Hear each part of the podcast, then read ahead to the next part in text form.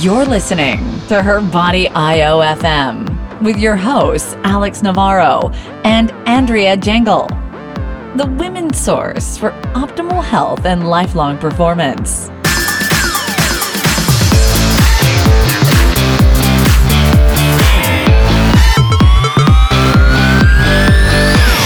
Hey everybody, I'm Alex Navarro and we have A J Jengle here. We're getting ready to start our brand new podcast, which we don't have a name for yet, but we're working on one. Hopefully we'll come up with something fun for you guys. But we're just here to talk about today, introduce ourselves, tell you guys a little bit about our, our experience with Carb Nite, Carb Backloading, and how we got started. So why don't we get started? A J, why don't you introduce yourself? Tell us a little bit about yourself.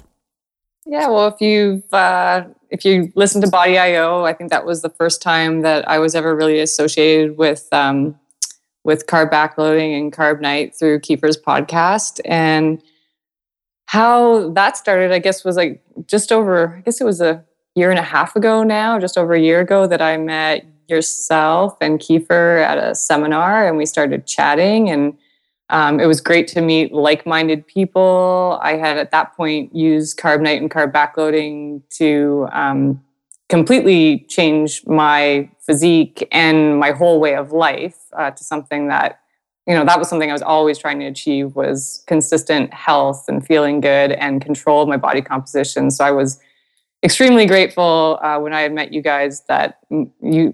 I don't know, just Kiefer's work opened my eyes to that world and that it was possible. And we've just kind of been communicating since then and worked together as coaches. And it's been an awesome experience so far. And now I'm just, I feel totally blessed to be here and have this podcast with you.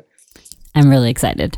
I'm really excited about it. I just think between the two of us and the experience we have and with ourselves for primarily, but also with clients and the...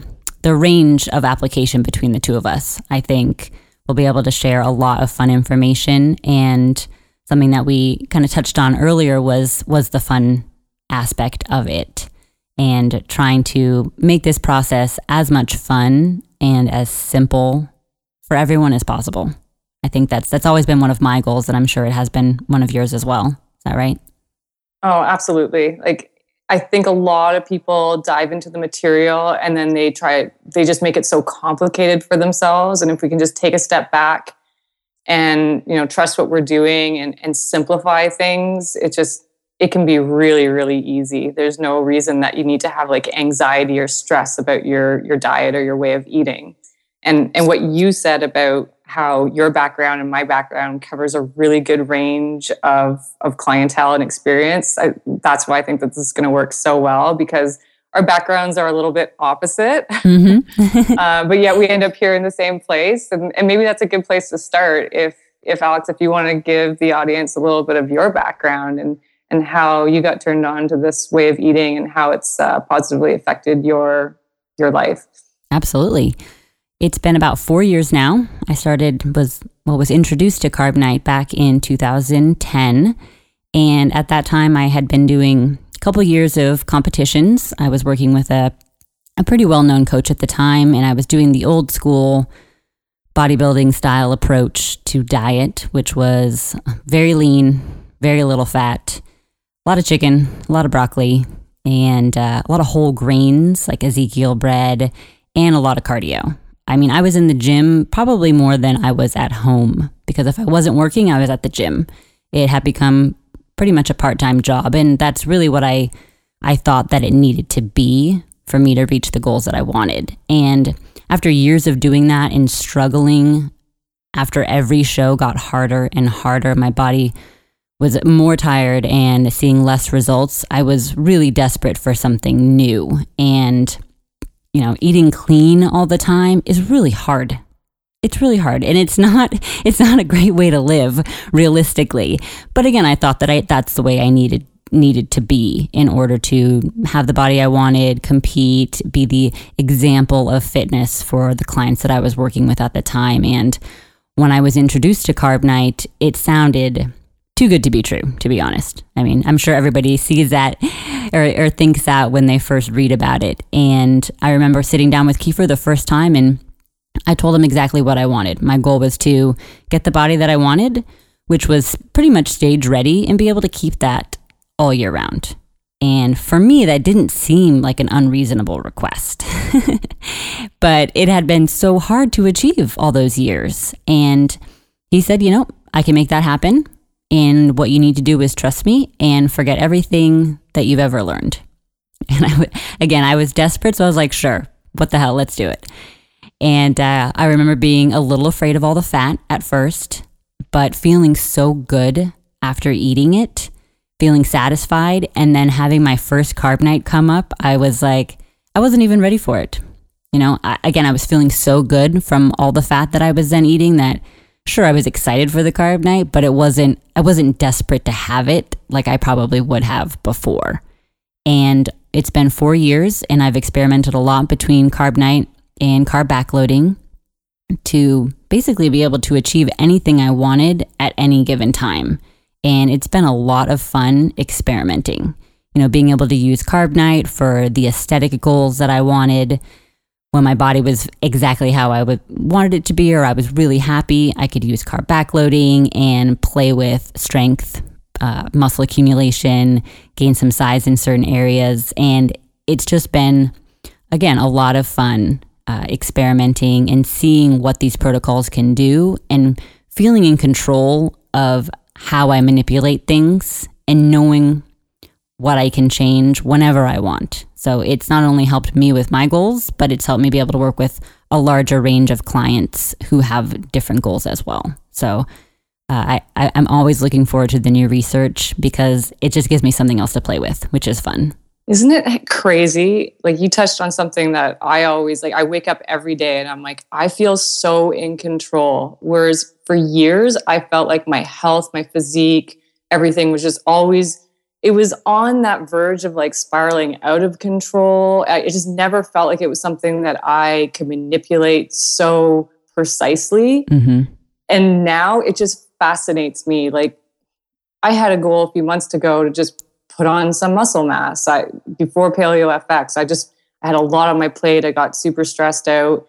And I, I I really lost a lot of weight unintentionally, even though I was eating quite a bit of food. I, you know how it is when you get super stressed yes. and busy. And that's just, I mean, that was a big, you know, red flag for me. That's something that I need to be aware of that can happen to me quite easily. But, you know, after that, I just, I set a goal. I tweaked a little, you know, a few things with my nutrition and training.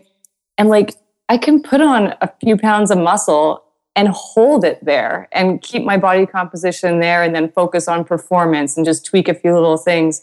And it's, I almost want to say it's effortless, not in the sense that it doesn't require some attention and, and listening to the feedback that your body is giving you and then reacting accordingly to make, you know, proper adjustments. But I mean, before the thought that that was even possible, like, if someone had told me that I'd be in this position now where I would have this kind of control and confidence in the way I can manipulate things, mm-hmm. I, I wouldn't have believed them. And, you know, I, I come from not the same background as you. I, I've never done, I've never been on stage in a bikini. I think that's super, super brave. uh, I give you props for that. It's it's not something that's appealed for me to me. I'm like a total tomboy. So I maybe come from like the opposite spectrum mm-hmm. where I was involved in, so, I mean, when I was eighteen years old, I started competing in snowboarding and I moved out west to like the mecca of like snowboarding, which is Whistler, British Columbia. And I got into snowmobiling and motocross and mountain biking, and I snowboard and ski. And, and a lot of those sports I did just recreational, but some of them I did on a competitive level. And, you know, I really still believe to this day, had my health not spiraled out of control at a very young age, that I would have had a professional snowboard career. There's there's no doubt about that. Yeah. That ended because I felt like I was just at the mercy of my health and I did not know what to do. And I did not have anyone around me to give me the right advice. And even the people, you know, in their defense, the people that were giving me the advice, like, they're just following government guidelines or, you know, whatever the doctor is right. telling them to do. So it's not like anyone was trying to do me wrong. It's just the information wasn't out there. I didn't know where to turn. I didn't have any options. I just thought to myself, well, this is maybe why some people don't become professional athletes, because they're not genetically gifted and they can't do it, which right, right. I don't believe in anymore. So, you know, and then when I got in, when I got into the health and fitness industry, you, you mentioned something about, you know, you kind of want to be that example for all your clients. And, you know, I felt my clients perceived me that way, but deep down inside, I just never really felt like I was really able to manipulate my body composition and my health the way I wanted to, or the way I thought could be possible. And I, I really just started exploring all the different options to see what was out there. And um, I did the low fat thing for a while, and that just, that was a nightmare. And I think just the, the timing with that, I mean, we can do episodes, I think, specific to what we experienced when we tried these different things. So maybe some women can relate to that. Yeah. And and pick up on the red flags that you should be looking for and how to understand how your body's reacting to these things.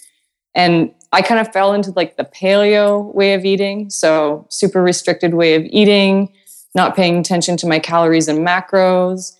I mean, it did me some good in the sense that I was probably eating less processed food, which I still think to this day is a good thing.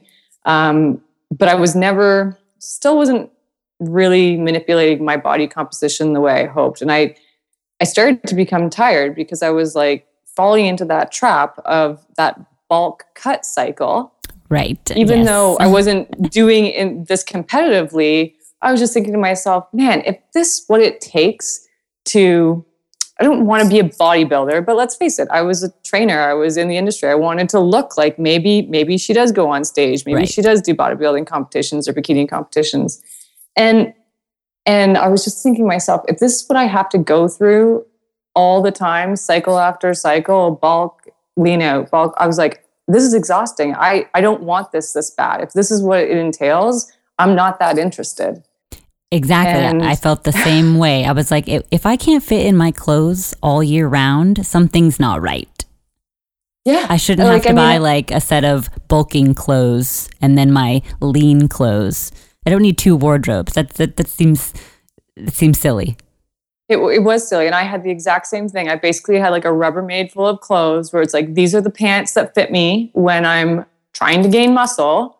And these are the clothes that fit me when I'm maybe trying to lean out because, you know, summer's coming or whatever. And it was, yeah, it was just absolutely ridiculous. And I really felt the health effects of that on my body.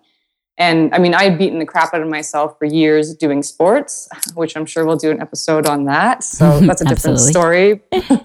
But, um, you know, I just started looking around. I was like, no, there's people that have this dialed. And maybe it's not me. Maybe it's not my genetics. Maybe it's just the knowledge that I have right now, or the, you know, the people that I am surrounding myself with. Maybe I just need to expand my knowledge and look at a different way of doing things. And I, I'm try. I was trying last night. I was I was racking my brain. I was like, how did I first discover Carb Nite? Because I know that you knew your story, and I was like, I I don't know my story. We're doing our oh. podcast. And I don't know how I first discovered it, but I think it went back to. Um, Just to kind of tie it into like bulking and cutting cycles, I did at one point try the anabolic diet.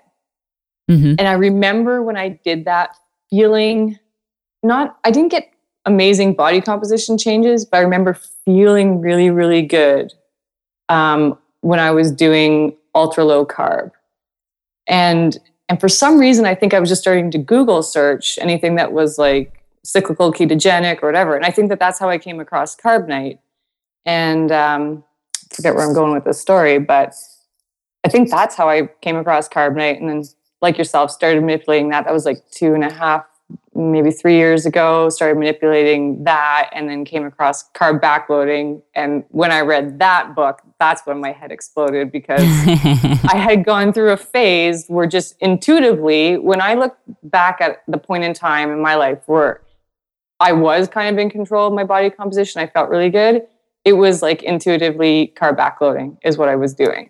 And and everyone I worked with thought I was crazy and told me to go on a mixed diet and started putting carbs back in breakfast, lunch, and dinner. And and so I did that. And guess what? I gained fifteen pounds in like three months. Wow. And it wasn't it wasn't muscle. And then yeah, and then that's where I kind of became ultra confused. And then when I started reading Carb Nite and Carb Backloading, I was like, you know what? When I look at the patterns in my life, I did the best felt the best when I was low carb, high fat.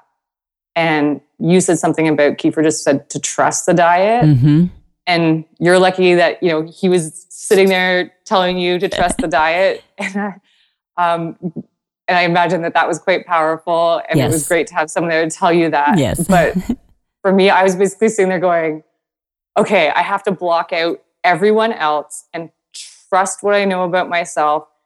Trust the, the facts that are in front of me, which is what is what I'm doing right now is not working. Right. And I feel miserable. And I just had to do exactly what you said. Just trust it. Follow it by the book.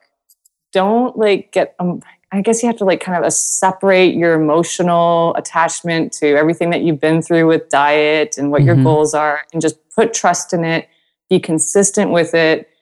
Don't have diet A D D where you do it for like sixty days and jump right. ship. Uh, just put that trust and dedication into it. And it's like, yeah, everything just started to change for me for the better. And it's, I haven't looked back since. I I don't even know if you can convince me to eat carbs for breakfast. I don't you, think you could. You can't for me. And honestly, in the, in the four years that I've been doing this, I probably had carbs for breakfast maybe four times. And maybe two of the times were the morning after a competition or Christmas morning. And even yeah. then, like, yes, I enjoyed them. They were good, but I didn't feel great. Like the rest of the day was pretty much screwed up because I started my day with carbs. And kind of what you said too, when I think back, like when I was younger, even to the way that I ate and the way that I felt, I kind of did carb backloading. Like I rarely had breakfast. And my mom was a big health nut, so I would pack, you know, she she wouldn't let us buy white bread or, or white products, I should say.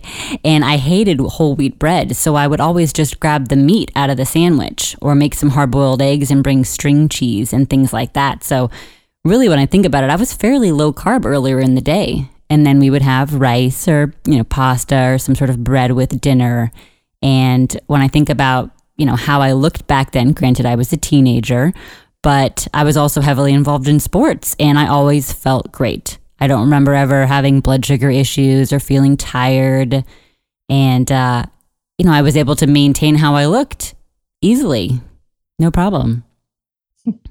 So interesting that you said, um, you know, the way you're brought up and your mother was a health nut, because my mom was actually my she's always kind of been involved in exercise. Mm-hmm. She was really the first woman I know that lifted weights. Granted, I don't, I wouldn't lift the weights, weights the way my mother does. But really, like, I mean, wow, when she went through a rough period in her life, she started lifting weights, and she was the first woman I know to do that. And I remember at one point, I was like in my early twenties, I had put on almost like almost forty pounds of fat at a point when I was super, super active in my life. And my mother came to visit me and she was like jacked. Okay. She had like, she had amazing biceps. She was like, she's awesome. In her late forties.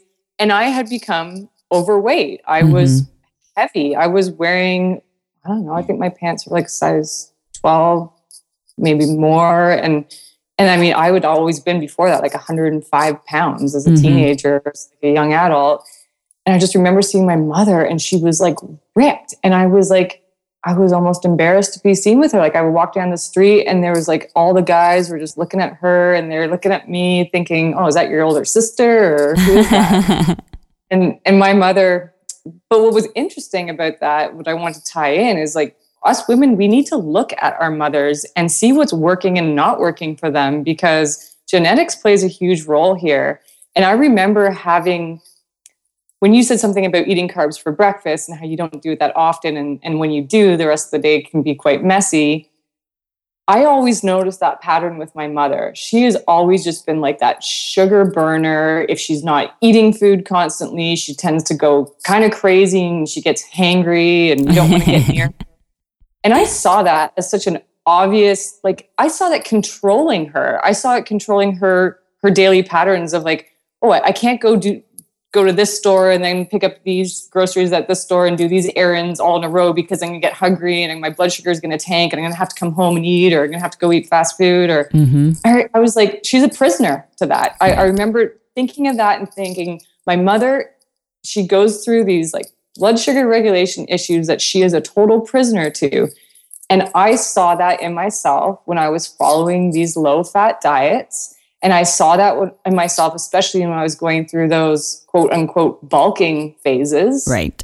Um, and I was like, wow, I'm turning into my mother. And I know that that is causing her huge health issues, and I just don't want to go there. Uh, and I just think that's really important. I ask a lot of my clients, I'm like, what's your mother like? Like, what kind of health issues does she suffer mm-hmm. from? And that's something that we should always reflect on, because I find that that's so closely tied. Absolutely. And I think that also ties into, you know, the, I don't want to say excuse, but but more often than not, it is, you know, that I'm, you know, a prisoner to my genetics. This is how my family looks. You know, everyone's overweight, so I'm destined to be overweight. And that's not true. And when I look at my mom, and I have two sisters, I'm the middle of three girls, and not now, but before I started Carb Nite, they were all overweight, significantly overweight. We're talking forty, fifty extra pounds. And d- d- diabetes runs in my family, so does high cholesterol, high blood pressure, there's heart attacks on my dad's side. And sure, I could be just as easily prone to any of those things as anybody else in my family. Yet, I've chosen to play with my food, to educate myself, and try to get as far away from that as possible, because I know what I could fall into if I just ate whatever I wanted all the time and didn't really care. So it's been fun for me also to show that side to my family. Like, you, we don't have to be like this if you don't want to. You know, we don't have to go to the doctor and get the list of prescription med- medications that they're giving us, because that's the only answer when it isn't. And so that was, once I really understood Carb Nite and was able to start applying it to other people, they were the first people I went after. I was like, you guys got to try this. that's that's awesome, because my family was the first, oh, first two people I got on Carb Nite was my sister and her husband to get ready for their wedding. That's a good reason. And her husband was like two hundred, and I think when we started, he was over two thirty. We got him just under two hundred, like within a matter of months mm-hmm. for their wedding. And, you know, I wish I have some of the text messages from him, but he's like, I haven't weighed this much since high school. Like, that's fun. Going crazy. But, you know, they're genetically on his side too. And in my family, I I go through the same thing. My mother has high cholesterol. She's on thyroid medication. Um, I have relatives. I have, on my mom's side of the family, I have, you know, relatives who are obese and relatives who are extremely, extremely, extremely thin. Mm-hmm. It's, it's a very wide spectrum. And, you know, just to talk about genetics a little bit, I'm sure that, I'm sure that people that know you now, like people that you meet now, you might get accused of being genetically gifted. Yeah. Oh, yeah. I'm sure you've heard that Absolutely. more than once. Absolutely. And yeah, unfortunately, it's like, you know, I think the people that don't know us personally, they might stereotype us like that. But what I want to make very clear is that if I do not pay attention to my nutrition, if I do not train properly, and by properly, I don't mean train like crazy all the time. I mean properly, the right amount of training. Um, If I if I don't do those things, things swing in the other direction for me super, super quickly. I can pack on fat like nobody's business. So, you know, I always say to people, I'm like, well, I hate the term genetically gifted. I, I'll be the first one to tell you, yes, my body does respond well to lifting weights. Sure, mm-hmm. I'll give you that. But if I go and eat whatever the heck I want or don't pay attention to my health and my sleep and my stress levels, I can take a turn for a wor- for the worst immediately. And, you know, and that's why when people try to like throw out that genetically gifted thing, it's like, well, you got to look at both sides of the coin here. You know, exactly. Sure, there are some people out there who can get away with no sleep, eating whatever the heck they want, not work, not training, you know, properly or even frequently. And sure, maybe it's not a huge swing between what they might look like in either scenario. But for me, it's a pretty drastic swing. And it's a swing I probably, I'm sure you don't want to go on. You've been there. No. You, you've you've ex- you've experienced that before. And if you know that there's another way why not take it? Yeah. And it, it has nothing, you know, I'm not going to sit here and say it has nothing to do with like aesthetics or vanity. I'm, I'm not going to lie. Like, I like looking good. It makes me feel good. It gives me confidence. And I think that confidence is contagious. And I, I like empowering people around me, and I like attracting confident people. So there is that side. But when people, you know, if someone now said to me, well, you know, you do put time and energy into your nutrition, and, you know, don't you just want pancakes for breakfast? I'm like, you know what? I don't want to feel like crap. Right. And and when I start going down that path again, all aesthetics aside, I perform like crap. I feel like crap. Even when I sit down to do my work in the morning, work on my clients, do whatever I'm doing online, mm-hmm. I feel like crap. I'm not willing to feel like crap anymore because I know I don't have to. Right. Before, I used to think I had to feel like that. And that's that's just so far gone now. Right. And and now, I mean, you can have pancakes. You just have them later.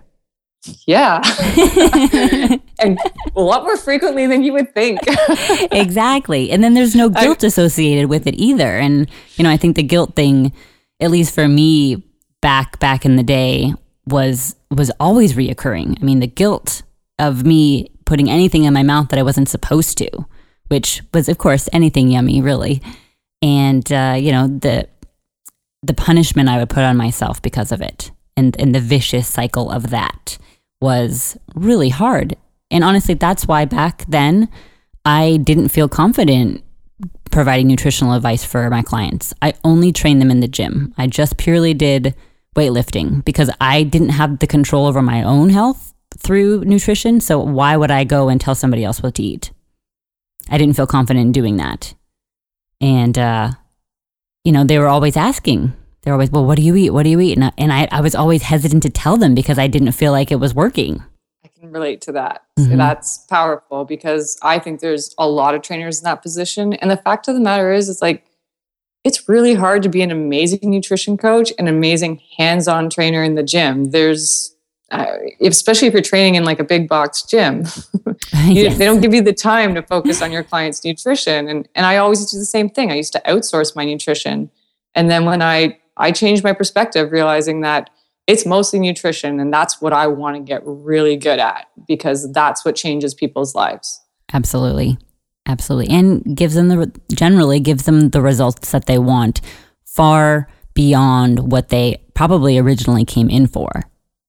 Hmm. Which is yeah, great. I agree. And yeah, it's just one of those things that you, you said, it's all about educating yourself. And, and that's what I think, you know, we try to do with our clients through Body dot I O is that we try to educate our clients. We're not, we're not holding their hand through every step. It's like, this is your life. This is your schedule. This is your family demands. How are you going to, how do you morph this to work for you? Right. And and then once you start doing that, what's your body telling you? Let's tweak it based on you, not what's happening on a forum, not not what's happening on Facebook, what's happening with your body. And it's amazing how many people are out of tune with that. And, you know, if if when you think about simple questions like, you know, okay, this is what I ate and this is how I felt the rest of the day because of it. You ask somebody that question who's out of tune and they're like, well, I don't know. I guess I felt okay. Or when they really think about it, it's like, oh, actually, I felt I was really tired or my stomach hurt. And it's amazing how just out of tune so many people are with the bodies that they're in every day. Yep. And I think that what you just said is, I don't know if we're going to wrap up this podcast, but if we were to end it on that note would be perfect, because if I have a goal with this podcast for our listeners, it's to help them understand their body and how to be in tune with it. So all the topics that we're going to cover, we're like, what are the red flags? Are you experiencing these things? And how do you adjust to help manage these things and overcome these obstacles based on what your body is telling you? That is really what it's all about. You can take all this information, but you have to apply it to you and you have to learn how to listen to your body. And guess what? Your body's changing all the time. Mm-hmm. So something that might not apply to you immediately right now you might just want to take a note, because six might, months from now, you might experience that. And then guess what? You can go back and listen to that podcast and, you know, figure out, how do I troubleshoot this? And really, that's what it's about. My body is changing all the time. Um, I don't, I don't even want to say, like, I don't want to be cocky and say I'm one step ahead of it, because I'm, I, I don't believe that that, you know, that's the way I am. I believe that I'm just on the ball. When I notice things are happening, I adapt, I tweak things the way they need to be tweaked, and then I just wait for more feedback. Mm-hmm. Exactly. And the feedback is key. And I think uh, you're right on with, you know, the goals of what we're trying to achieve here on the podcast, just sharing information, but, you know, the goal of Body dot I O as well, in just getting good information and constantly evolving information. You know, when, when there's new research out, they're on it, and they're on it yep. for us and everybody else who, who's listening, to give you more tools for your toolbox, because it's your toolbox and you might not need certain tools right now, just like you said, but eventually you might, and they're good to have. I'd rather have a full toolbox of things that I might never use than have two tools that do nothing for me. Yep. Mm-hmm. Absolutely. Cool. So I think that's a, what do we think? I, I think that's a great place to wrap it up, and we'll just leave a little cliffhanger for next time. I think it's awesome, and I'm super excited about this, and I'm not sure what our next podcast is going to be, so you're going to have to tune in to listen to it. Can't wait. It should be fun. All right. Thanks, Alex. Thank you. I'll talk to you guys later. Bye.